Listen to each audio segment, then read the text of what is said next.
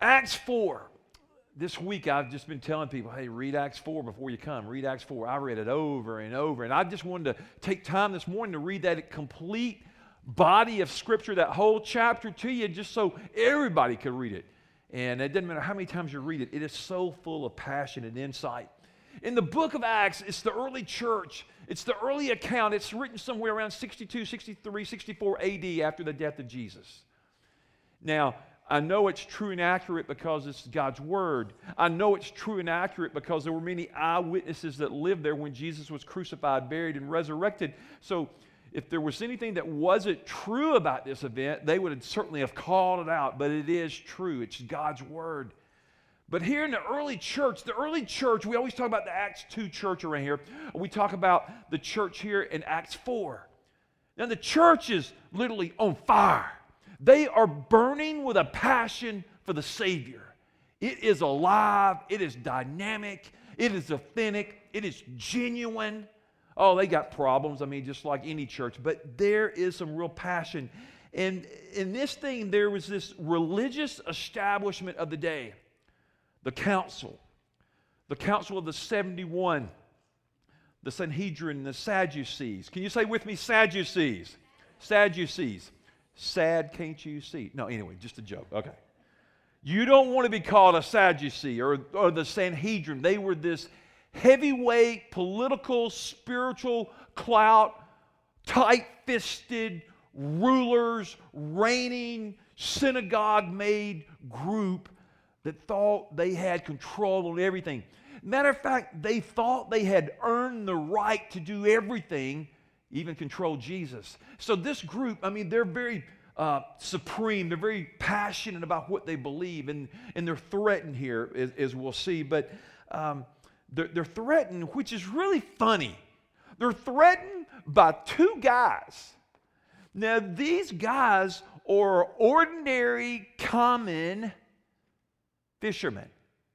It would be like taking somebody with a law degree or a medical degree or somebody highly educated and then putting in there with a backyard redneck fisherman cussing, chewing tobacco, got his dog hanging out the window. I don't know what it's got to do with it. Anyway, just a guy that, you know, you just think, man, they, they're good people, but they're just, they're just on different planes. I mean, that guy's got a right to come to the table. The other one doesn't have a right. These are disciples. They're just ordinary guys. And they get to stand there in a semicircle and face the, the power of the day. The ones that had basically sentenced Jesus to death. The ones that had been totally opposed to the true gospel. You know what that speaks about? It speaks about religion. Being religious. Not a relationship that these two guys had. Here's what I know about the gospel. The gospel, write this down. The gospel makes converts, but it also makes enemies. The gospel is presented, the gospel is proclaimed that we might be converted to a faith in God's Son, Jesus Christ. So we're either converted by the gospel or we're in opposition, we're opposed to the gospel. We're enemies of the cross, is how one scripture would say. So boldness always triggers opposition. When, when you go bold, some people get upset. Now, we're going to talk about what bold is and what bold isn't, but persecution is inevitable for believers in Jesus Christ. Let, let me just, uh, we're going to talk about Acts four, but I want to give you a passage. You can turn there, or I'll read it to you. It's in Second Timothy, chapter three, verse twelve. Here's what he would say. Yes, and everyone who wants to live a godly life in Christ Jesus will suffer persecution. Now, I got to tell you, if I'm going to preach God's word, which I do, and I'm going to preach it from cover to cover, which I do, I've got to tell you the hard truths and the great truths and the truths that encourage you and the truths that like, whoa, boy, that was tough. And this is one. If you are going to sign up today, or you have signed up to follow Jesus Christ, you will be persecuted. Just go ahead and get over it and get ready that you're going to be persecuted for Jesus' sake. And the church said, now there's a gospel today that's not preaching persecution, but they're not preaching the true gospel of Christ. You're going to be, oh, you're saying, well, okay, you gave me one verse. Okay, well, I'm glad you said that. Thanks for saying that. Turn to Matthew. Turn to Matthew chapter five. I love this section there, the Sermon on the Mount, verse ten. Chapter five, verse ten. God blesses those who are feeling good for doing right, for the kingdom of heaven is theirs. Ain't what the Bible says. It says, God blesses those who are persecuted for doing right, for the kingdom of heaven is theirs. See, Jesus was trying to prepare us to say, look, you're going to take my name. It's good. But be prepared. Because if you take my name, persecution will follow. Sometimes you will be mocked and ridiculed and made fun of. And like these guys, I mean, you know, they're, they're thinking people getting ridiculed and mocked and talked about. They're going, you bunch of crybabies. That's all you're worried about? Somebody talked about you? Do y'all see the back of my head? I got bruises. I can't grow hair. I was drugged through the streets. They created riots because I kept talking about the name of Jesus. But you, you begin to go in here, you, you see that this morning in China and Africa and different countries of our world, you would see there would be any number of believers this morning that would be meeting underground in the underground church. They, they, they sure couldn't come to a public building and have lights and have sound systems and, and do all this. I, I still remember, it's my favorite story on persecution, but I remember on this stage, he stood a number of years ago. He's a pastor in Hong Kong today, and we supported him. And Toby Miller was the first guy I ever prayed for as a Christian. Prayed for him to come to Christ. I prayed for him to be healed. And today he's a pastor. And I remember when he came here in our room one day and he preached to us. And he walked up and he had his Bible wrapped in a paper sack. And I looked. I said, man, that's the strangest Bible cover I've ever seen. Not very attractive. I mean, I'm saying this to myself. I didn't say that out loud. I'm not stupid. Just act like it sometimes. I, Oh, I'm sorry. I mean, dumb. Okay. So so, so I, I looked at it, and I asked him afterwards, I said, man, why, why do you have your Bible wrapped in a paper sack? He says, because where I live and where I go, I have to be extremely careful or I'll get jailed for the gospel. He says, Keith, the highlight of our life is we baptize people in our bathtub in our apartment. And I just went, wow.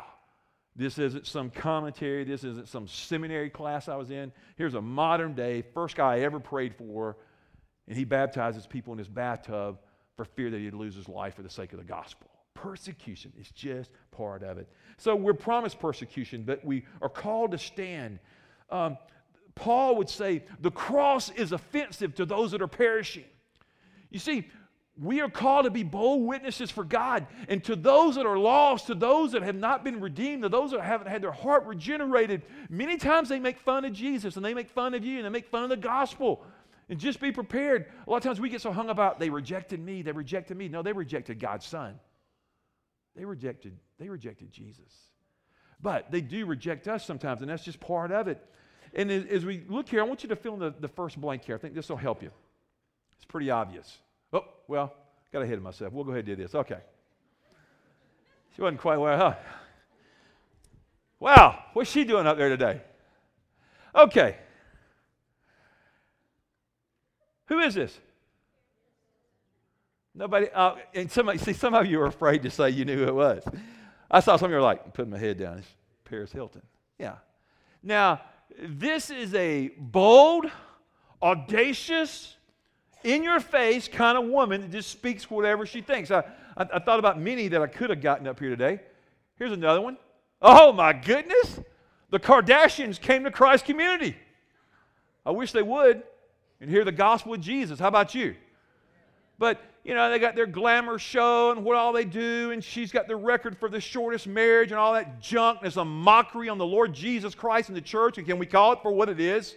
Marriage is a sacred covenant before God. Amen? I got to fight for that. But anyway, but boy, do they have a problem getting in your face telling you about everything? Have you, have you ever watched part of their little show? I, I did one time. Just kind of see what it was about. Oh, my goodness. Okay. All right. Here's another one. Okay. In your face. Bold. Influential. Impactful. How many of you would like for your little boys to grow up and be like Tim Tebow? Yeah. How many of you want your girls to grow up and be like the Kardashians? I didn't think so. Bold. in your face. That's the kind of guy he is. I mean, okay, guys, give me a break. The guy got on his knees and they ridicule him. I think it's hilarious. Just on his knees for Jesus. Boy, he wasn't ashamed of the gospel, was he? And he's not ashamed of the gospel. Just stands bold, bold as a lion. Great warrior for God. Now, what's the key word? Fill it in, boldness. That's what I want to try to speak to us this morning about for a few minutes together. How bold are we? What's our bold quotient? Is it, is it lacking? Does it, does it need some assistance? Boldness. I wrote it across the top of your notes here. It says outspokenness, assurance, confidence, the ability to act without fear. That's what it means to be bold. And last weekend we talked about being confident, being God confident, and confident in who God is and knowing Him. And this morning I want to talk to you about being bold and getting outside your world and getting outside the confines of this living room. And it's easy to be bold in here because you come into the house of God and you're with other believers and you can raise your hands and you can worship and you can pray and you can witness your faith and you can do things for the Lord and you can do His deeds and do His bidding on this campus, and that's wonderful. But how about when you leave here? How about when you go to lunch? How about when you go do something this afternoon or go to work or what you have to do, or you go to work tomorrow, you go to school tomorrow? Will you be bold then? Or like, nah, I'm leaving my boldness at the church. There was a story I read about a young preacher. His name was Cartwright, and he was a pretty fiery young preacher, and they came to him. They said, Reverend Cartwright, we want you to know that President Andrew Jackson is going to be in your church on Sunday. He said, well, that'd be good. And they said, now, we want you to be careful not to offend the president. We, we know you've got a lot of fire and a lot of passion in your soul. He said, yeah, whatever. So uh, he got in there, and he... Uh, President came in, and he just stood up right off the bat. He says, I just want to tell you this morning, we got the President of the United States here. Glad to have him here. It's good. But he's going to go to hell if he doesn't repent of his sin and trust the Lord Jesus Christ. And he went on and gave his message.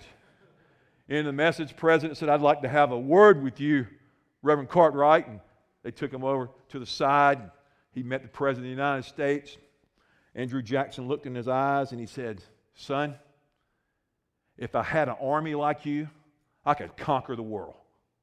See, he wasn't going to back down to a president for his Lord Jesus Christ. He was going to stand. He was going to be bold. In the New Testament, boldness is used at least forty-two times. It's something that God's passionate about. He's passionate about prayer. He's passionate about giving. He's passionate about loving. He's passionate about forgiving. Forgiveness, but he's passionate about boldness, as we talk about this morning.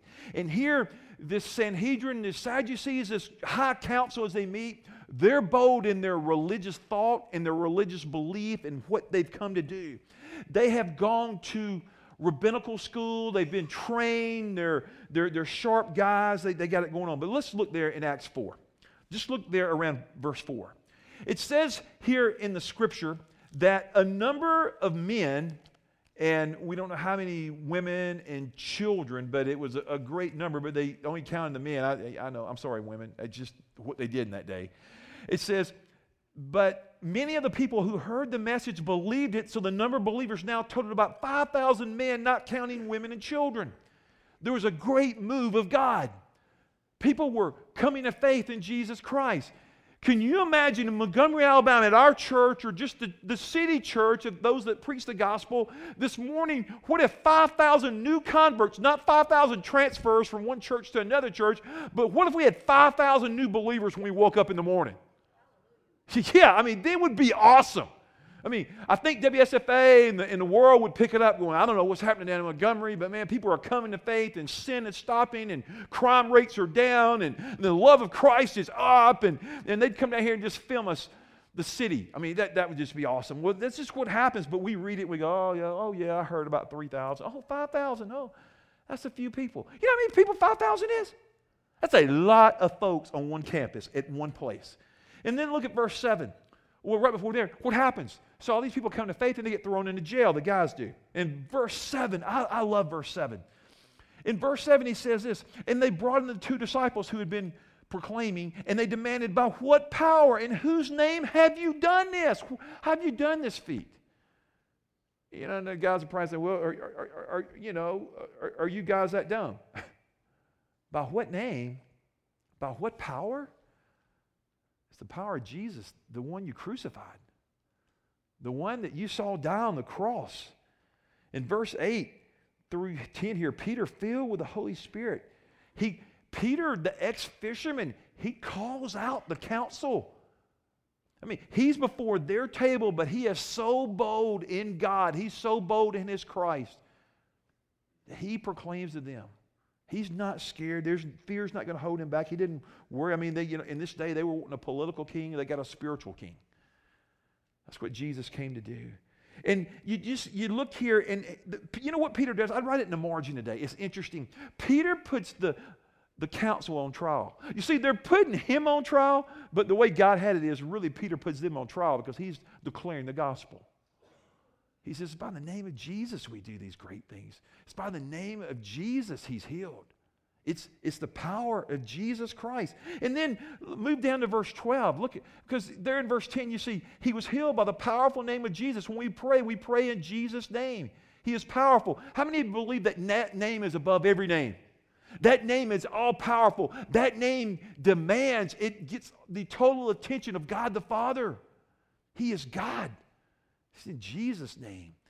You know, when you speak the name of Jesus, man, it, it silences people. People get uneasy. Because you know what I learned about Jesus? Jesus is not P C.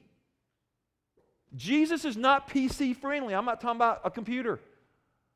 Jesus has never been politically correct. But he's Lord. And he rules. And this morning, he just comes and says, hey, I'm not going to be correct in the circles you sit in if you mention me sometimes. Matter of fact, you might get to sit by yourself. You might not get invited to the party. You might not get invited to this if you talk about me. Let, let me say this. I, I got to just be careful here. When I talk about being bold, let me tell you what I'm not talking about. I want somebody to write this down because as I was studying this, I thought, man, if some people get the wrong idea on this, I'm going to be scared. I'm going to be scared. Let me see if I can find where I, I made a note about this because this is, well, here, here's what boldness is not. It's not demanding. It's not pushy. It's not arrogant. It's not cocky. It doesn't demand its own way. Uh, it's, it's, it's not rude. Uh, being bold. Bold doesn't mean being loud necessarily. We'll talk about what being bold is. But a lot of times we, we think, man, if we're bold, then we got to get a megaphone and scream it. I, Personally, that kind of turns me off unless God just told you to do that. You know what I'm saying? I mean, like, okay, whatever. Kind of a kind of a weird person, but you know, maybe they felt led to do that. I don't know. Let me ask you this. Just write down some things. Are you bold this morning? Are you bold in your relationships? Are you bold of how you share Christ in those relationships that you find yourself uh, taken with that are part of your life? Are, are you bold that you'll share Christ? Are you are you bold in your parenting style? Uh, yeah, or somebody will go, man, I don't have a clue what I'm doing. You're talking about being bold. I'm, I'm looking for some tips. You know, we've been thinking about that lately. We're, we're working on a parenting event. Every once in a while I'll preach a parenting series, but we're going to, I'm going to bring an outsider in. We're going to do a parenting thing, I hope, hopefully this year. That'll try to help you because I want you to be bold in your parenting. And the church said, I don't want you walking around like, I don't know, man, we're just kind of clueless. We just, you know, we see an example here and we see a bad example there and we just do it. How many, all the bad examples stand up this morning. Would you do that? No, no. I mean, you, you know, you know when you see a good example. Or here's one: are you bold in your romance? Man, you got my attention now, man. I'm ro- I'm Casanova, baby. Oh, really? Okay. And there are some Casanovas in my midst. Some of you are bold in your romantic love for your wife or your girlfriend. Not that if you've got a wife, that you've got a girlfriend. You don't want to be romantic uh, bold there, but you're bold. And some of you are bold in your athletic ability or your intellectual capabilities. Man, that's that's good. Bold, boldness. How bold are you? Let me, let me share this. God gives us boldness in this way this morning. He gives it to ordinary people. You see, I'm so encouraged because I find myself in good company like you to do today, is that Peter and John are just ordinary common folk. Not educated, hadn't really done a lot, but they knew Jesus. And they were ordinary and God used them. And when God takes ordinary people, he usually does extraordinary stuff and extraordinary miracles in the midst of that. And this morning, as I'm looking at this, in verse thirteen, it says that when they saw the courage of Peter and John and realized that they were unschooled, ordinary men, they were astonished. They took note. These men had been with Jesus. Now, I've always loved this verse. First of all, Peter and John are, are bold. They're competent in Him. They're confident. They're courageous. They, they, they've been with the Savior. They absolutely uh, uh, stunned people. But let me tell you, Peter and John are not the smartest guys on the block. You see, in Old Testament, if you study Old Testament law, you had to memorize the Torah, the first five books of the Scriptures. And little Jewish boys would, would learn the Torah. They would learn the first five books. But here's what happened. The little boys that couldn't learn, they couldn't memorize the five books, they kind of pushed them over here and said, "Hey, Johnny, why don't you go down there and catch some fish? Hey, Bill, why don't you go down there and build a birdhouse? Hey, why don't you go over there and color some crayons?" I don't think they had crayons, so don't write me, okay? But anyway, but they kind of pushed them off. But if you if if you had a little more intellectual capability, then they might go, "Hey, but you get to get passed on, and you're going to rabbinical school." And I don't think the little boys knew that, hey, that means we're going to memorize a lot more. But they were sharp. And, and that's the group that they stood before, was these educated, intellectual, powerful people. And Peter and John basically in humility would go, "That's fine. We're not worthy to be before you at the table, least it be for the grace of God. But because of the grace of Jesus, we're, we're called here this day to testify." And so this morning, there's just a principle. It doesn't matter who you are. Matter of fact, let me tell you what it says in the Greek. And I know we're, I think we're having a lot of kids in here today, and I can't wait for y'all to have this conversation at lunch. But sorry, I got to do it to honor the text. In, in the Greek, when it says they're unschooled, ordinary, there's a Greek word, and guess what we get from the, or, the uh, unschooled? Now, are you ready? Don't get upset with me. Get upset with God. They're idiots. It's what it says. I mean, I love languages because when you dig them, it basically just says, hey, the, the, these guys are, are idiots, and uh, you know, and yet they stand here in the presence and they're able to do this. Hey, have you ever been called an idiot? I have. Somebody was saying, well, yeah, I was called one one time. So sometimes it's even a good thing here, but they're they're they're given what God has for them, and He gives them power. And, and they move forward, so they're bold. Uh, you know, a lot of times we're bold in our human heart and our rebellion to God. Here's what I pray we would be bold in. And I please would beg you to write this down. That's what our church is really about. I'm going to talk a lot in twenty twelve and twenty fifteen and twenty twenty. I think twenty twenty is going to be cool, don't you? That just sounds good. Okay, and all the years to come. I'm going to talk about serving brokenness, serving broken humanity. You know, that's what our church is. We're about broken people. And the church said, and we're here to serve brokenness.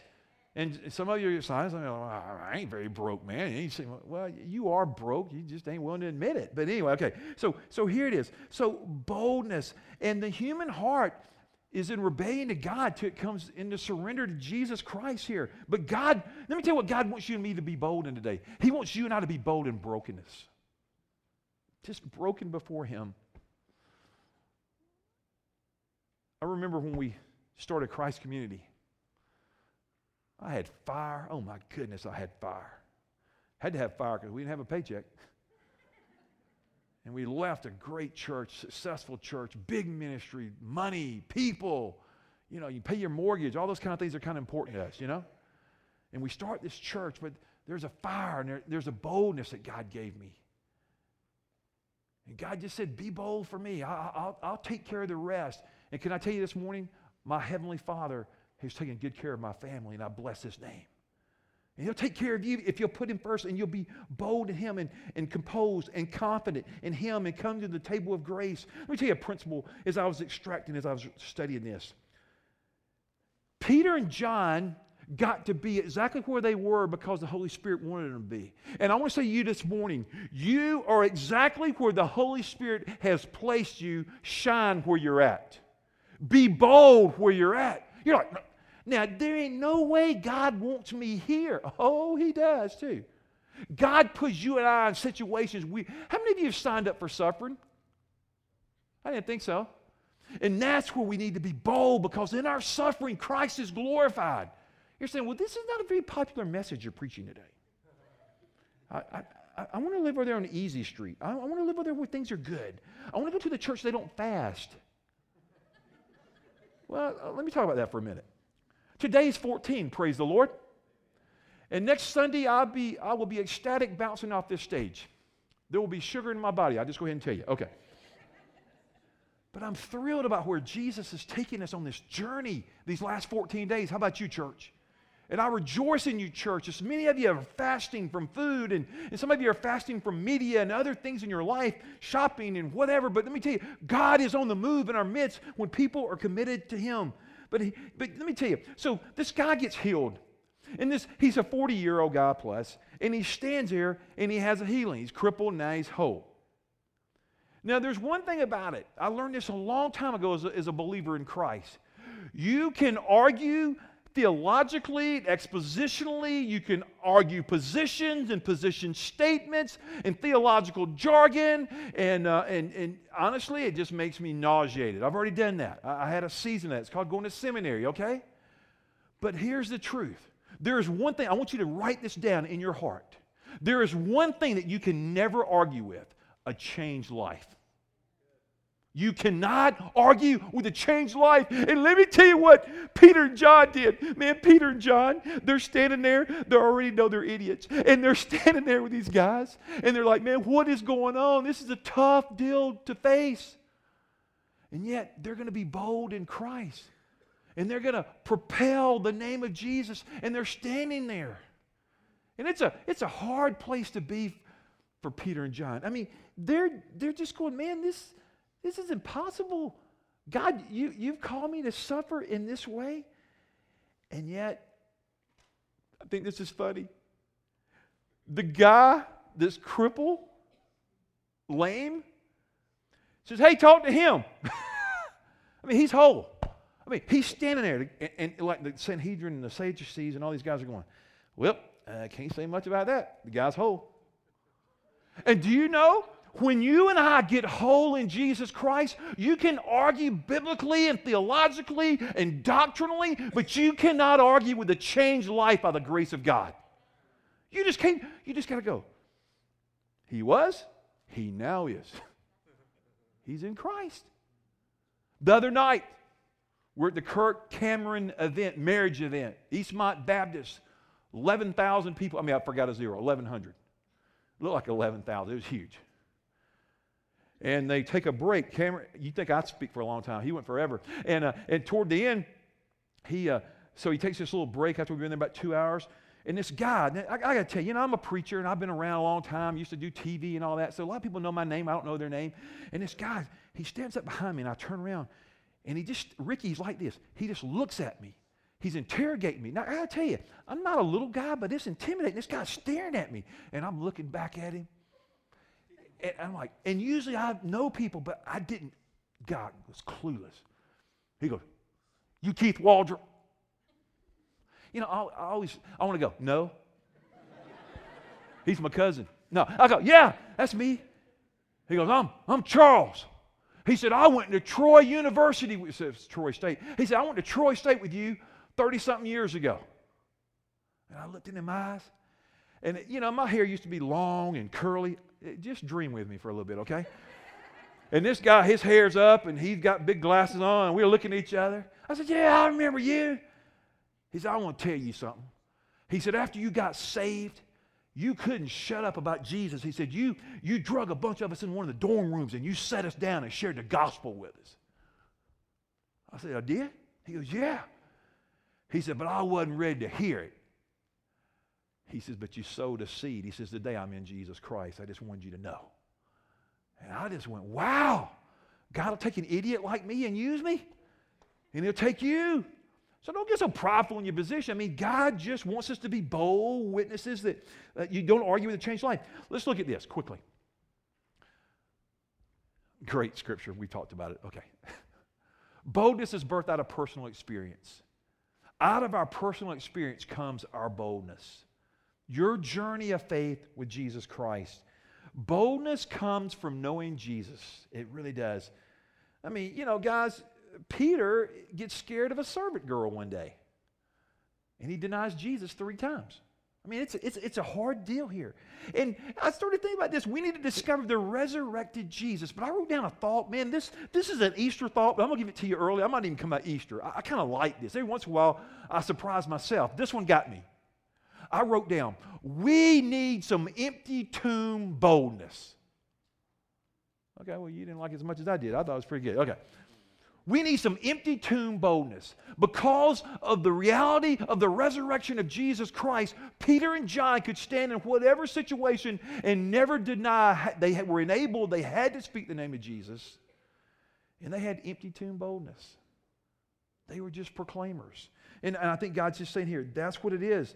Not doing church, but be in the church. Let me tell you how something happening tomorrow I'm very excited about. Tomorrow is a brand new ministry starting at Christ Community. Some of you are involved in feeding efforts across our city, and I celebrate that. But tomorrow, I was told yesterday, is the first in several years that we have a corporate feeding program on Fifth Mondays. We're feeding the homeless, and there's a small group that's taking it on tomorrow, and I say, bless the Lord God Almighty. So we're going to be asking you over this year that we're going to be having a Feeding the Homeless ministry out in our community. Great thing to do with your kids, your wife, your Your, your friends will go out. But when we have boldness, here's what happens. You have to proclaim. See, Peter and John had to proclaim. They could not shut up. Jeremiah says, the fire in my bones, I can't shut up. They were fearless, proclaiming that name, being prepared to give an answer. In Acts four twenty, as for us, we can't help speaking about what we've seen and heard. They were firsthand witnesses. They, they saw it in verse twenty-nine. Now, Lord, consider their threats. Enable your servants to speak your word with great boldness. See, they weren't asking the Lord to deliver them from persecution. They were saying, God, make us bolder. You know, that's the prayer that we pray in twenty twelve. God, could you deliver me from this situation I'm in? Anybody ever prayed that prayer? I prayed a lot. You know what God wants us to pray? God, could I be bold in this situation that you've placed me in?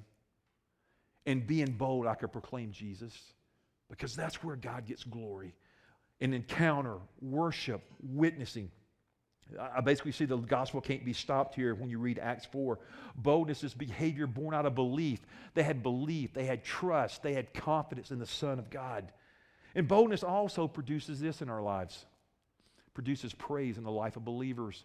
After they had gone through this feat and they stood and they didn't know what to do with them and they released them, man, there was praise just came out of the believers and it came out of their mouths. And, and Peter says, I won't be intimidated. In verse twenty-one, and threats wouldn't let them go. They couldn't decide how to punish them because all the people were praising God. There was a spiritual riot taking on.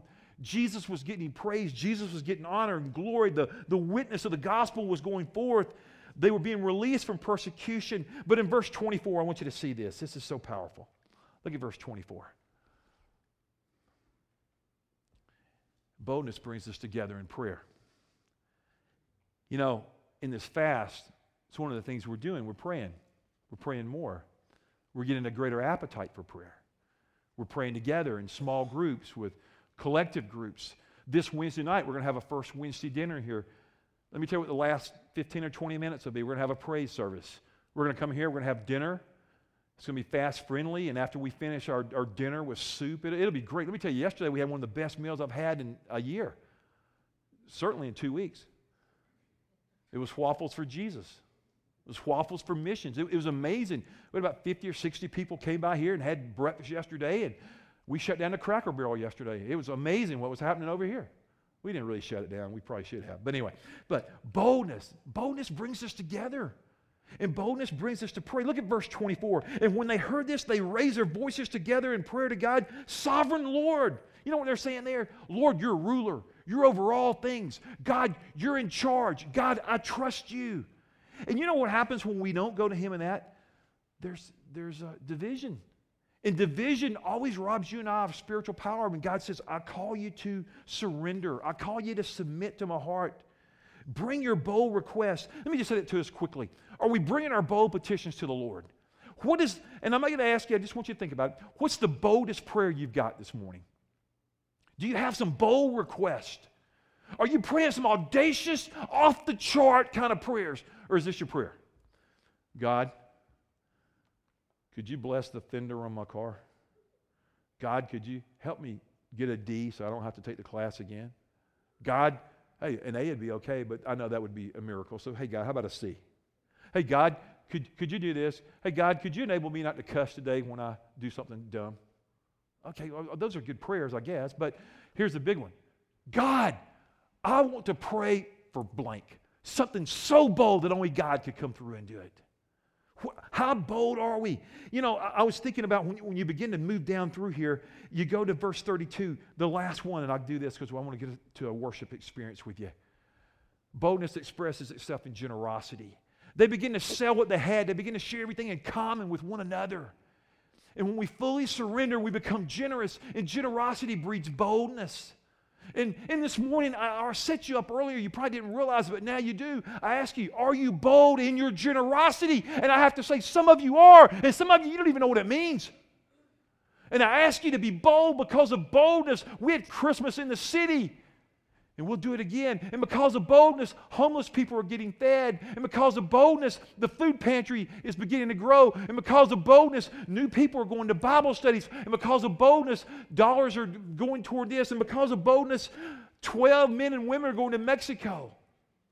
And they're being generous with their life, and you're being generous. And I want to thank you. I want to bless you for that. Being bold in your giving, being bold in generosity. But I want you to look at the verse right across the bottom. I love this from the Proverbs. The wicked flee, though no one pursues, but the righteous are as bold as a lion. I don't know about you, but God wants to let the lion out of the cage.